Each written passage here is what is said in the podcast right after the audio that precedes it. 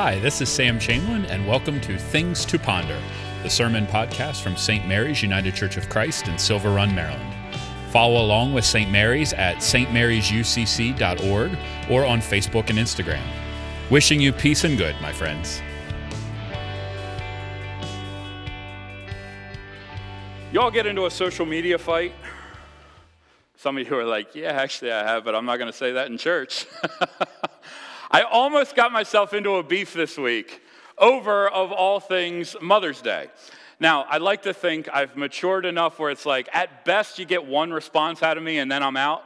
All right, and this was on Twitter, not on Facebook. Facebook is just a place for people to, it feels like a place for people to yell and scream at each other. Twitter is the world's most passive aggressive platform in the world. So I figured, well, I'll just let, I'll just be passive and not aggressive and just let it, just let it happen. But there were so many mainline clergy, my colleagues, who said something to the effect of Mother's Day isn't a church holiday, so please, please, please don't celebrate it. Now, some of you are laughing. You're like, wait, what? Now, here's the thing I actually appreciate that sentiment. It's not a church holiday. It doesn't show up in the scriptures. It doesn't show up. It doesn't show up in our tradition. In fact, it doesn't even show up in America until the late 1800s, early 1900s. But I'm, I'm not nearly so inclined as to slough it off entirely. Because just because it's not a church holiday doesn't mean it can't be a Christian holiday. Doesn't mean there's not something about our faith that is intertwined within it. So, if we're going to make it a Christian holiday, well, then what would that mean? How would we define a Christian holiday?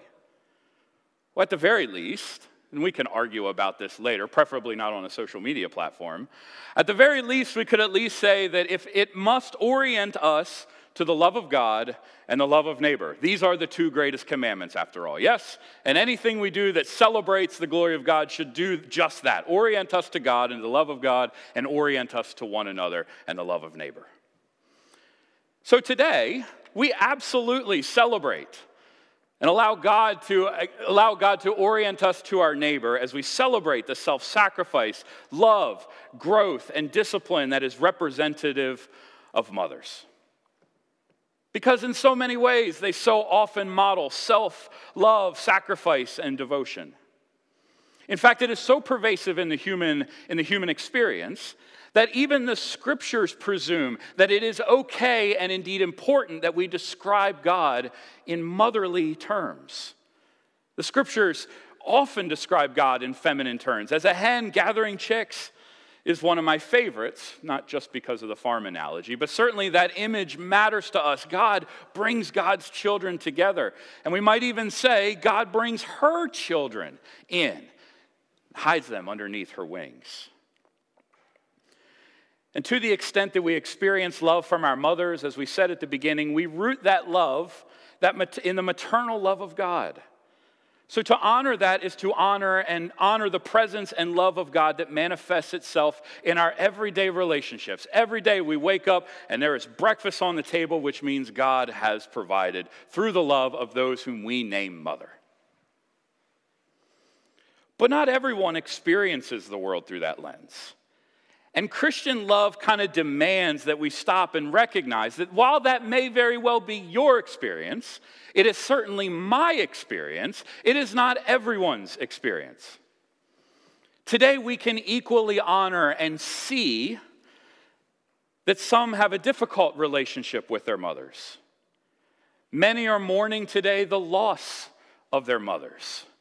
This is another place where my social media feed has become very useful. So many of us are missing our moms today or have recently lost a mother, and that today weighs heavy on our soul even as we try to celebrate. Some of us are mourning that we can never be mothers. Some of us never knew our mothers. In a more positive and less weighty idea. Some of us knew maternal love through people other than our mothers. And so we should not presume that today is a universally recognized celebration in the way that you perceive it and the way I perceive it. 80% of us might come here ready to celebrate in all the ways that seem normal to us. And I hope that you've called your mom and that you've gotten her something to do the things if you can do the things. But there's at least 20% of us for whom this day is complicated, to say the least. What then should we do with that? How, what do we do with that if we're serious about having this be a Christian holiday which orients us to the love of God and the love of neighbor?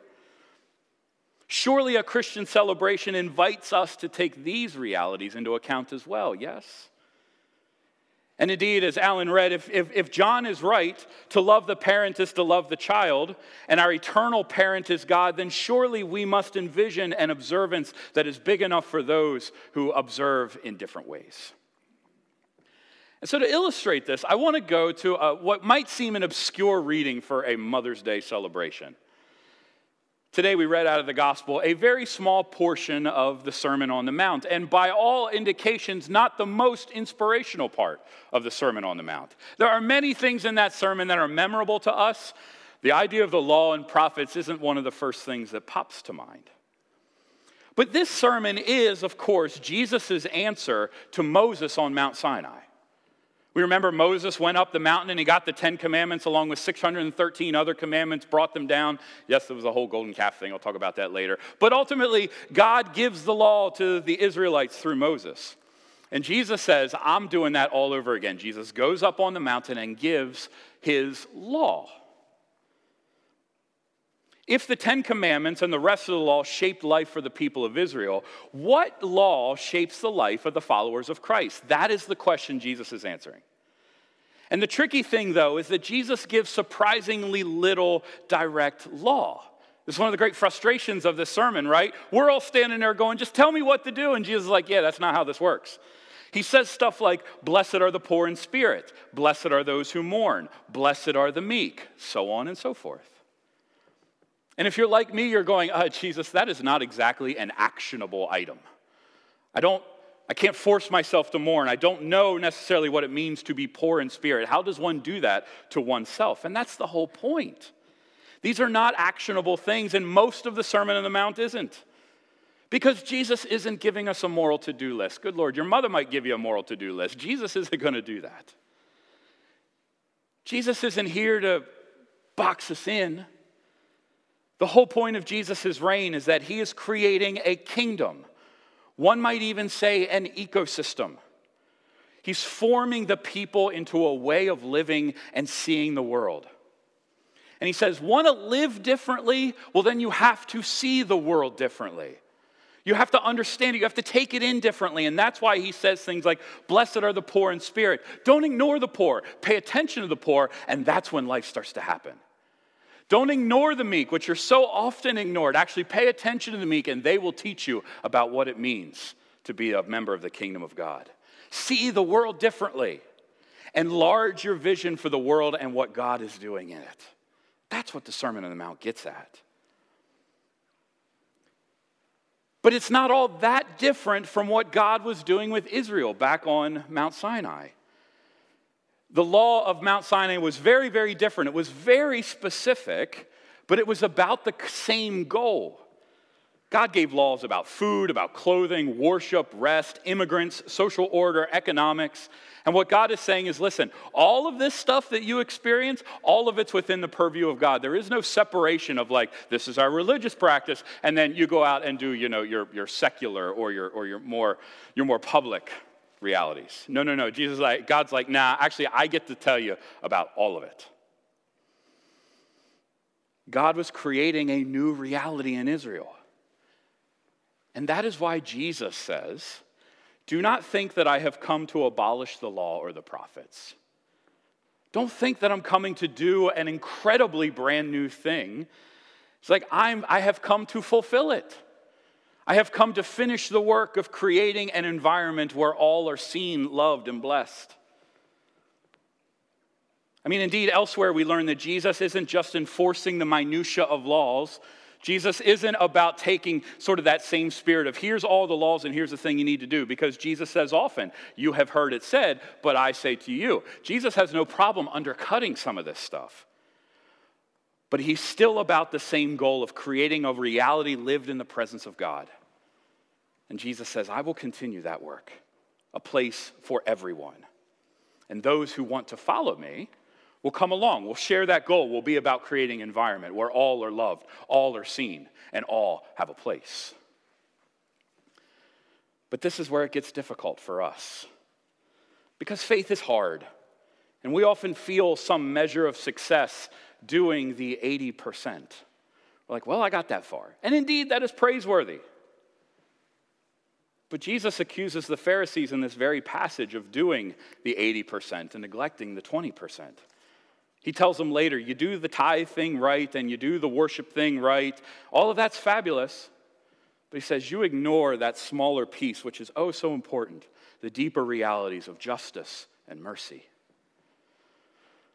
And what Jesus is saying is only when the whole ecosystem, down to the details, is observed and tended for will God's reality finally break forth in our lives. Only when all of the people of God are, have their, are embraced as a part of this, only then will God's kingdom come to bear. And that, my friends, is a lifetime of work.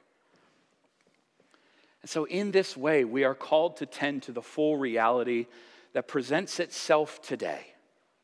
To pay attention, as Jesus says, to the jots and the tittles I'm so disappointed in new translations. They say, not the smallest mark, not the smallest stroke of a pen. No, no, no. Let's use the grammatically correct stuff. The jot and tittle were these tiny little accent marks in the Greek language that helped you understand how to speak. And he says, not a jot or a tittle will be ignored in the kingdom. And so it behooves us to pay attention to the jots and the tittles who come at this day differently than us. For those who celebrate today, who buy flowers and send cards and call their moms and drag their kids to church and celebrate a healthy and vibrant relationship, we join in. Awesome for you. But with just as much fervor, we mourn with those who mourn. We lament with those who lament. We yearn with those who yearn. While Mother's Day isn't a church holiday, it can be a Christian one in that it gives us opportunity to love in so many different ways, meeting people where they are and how they are with equal intensity. So Jesus says, For truly I tell you, until heaven and earth pass away, not one jot, not one tittle of a letter will pass from the law until all is accomplished. Not one detail. And so if you're wandering in here going, Yeah, I know everybody's doing Mother's Day today, but I'm just not feeling it, God sees you. God knows what you're going through, and God loves you just as much as the one who's going to post it all over Facebook. Look how wonderful my mother and my wife are. Yeah, you all laugh. Want to grow in faith? See everyone, honor everyone, and care for everyone. And that is the call of this day. Indeed, John says, everyone who believes that Jesus is the Christ has been born of God, and everyone who loves the parent loves the child. By this we know that we love the children of God when we love God and obey his parents. If we love God, he says, then we'll love God's children as well, all God's children. Obedience will mean then that we are sensitive to the experiences of everyone for whom we come in contact with, particularly those whose experiences are different than ours and who experience the world differently than us. Because only in this way do we live into the full ecosystem of God's kingdom where all have a place, where all are loved, and where all are embraced. So, you want to make this a church holiday? The church is called to be mother, to be a nurturing, growing, discipling community where we all grow into maturity. To be a mothering church means that there is a place for each and every person without judgment or prejudice, where they are free to be their fullest, most authentic self. And if you think this goes a little sideways from what you were expecting to hear this morning, I hope not, but maybe some of you are like, ah, that's not what I came here for, Pastor. Let me tell you a little bit about Mother's Day. You know how Mother's Day started? It was started in a Methodist church, which means maybe it is a church holiday, oops. But it started as an anti Civil War protest. The very author of the Battle Hymn of the Republic, Julia Ward Howe, saw that the effects of war went far beyond dead men on battlefields. This wasn't a world that she ever wanted to see again. And she saw potential for women to band together for peace. Peace. Sure sounds like the kingdom of God to me. And this day and our faith is calling us to protect and love our most vulnerable, to do justice, to bring about a world of peace where all the children of our mothering God can be cared for. And of course, we are inspired in that work by the mothers, however we identify them, the mothers who have loved us, cared for us, and have seen us to today.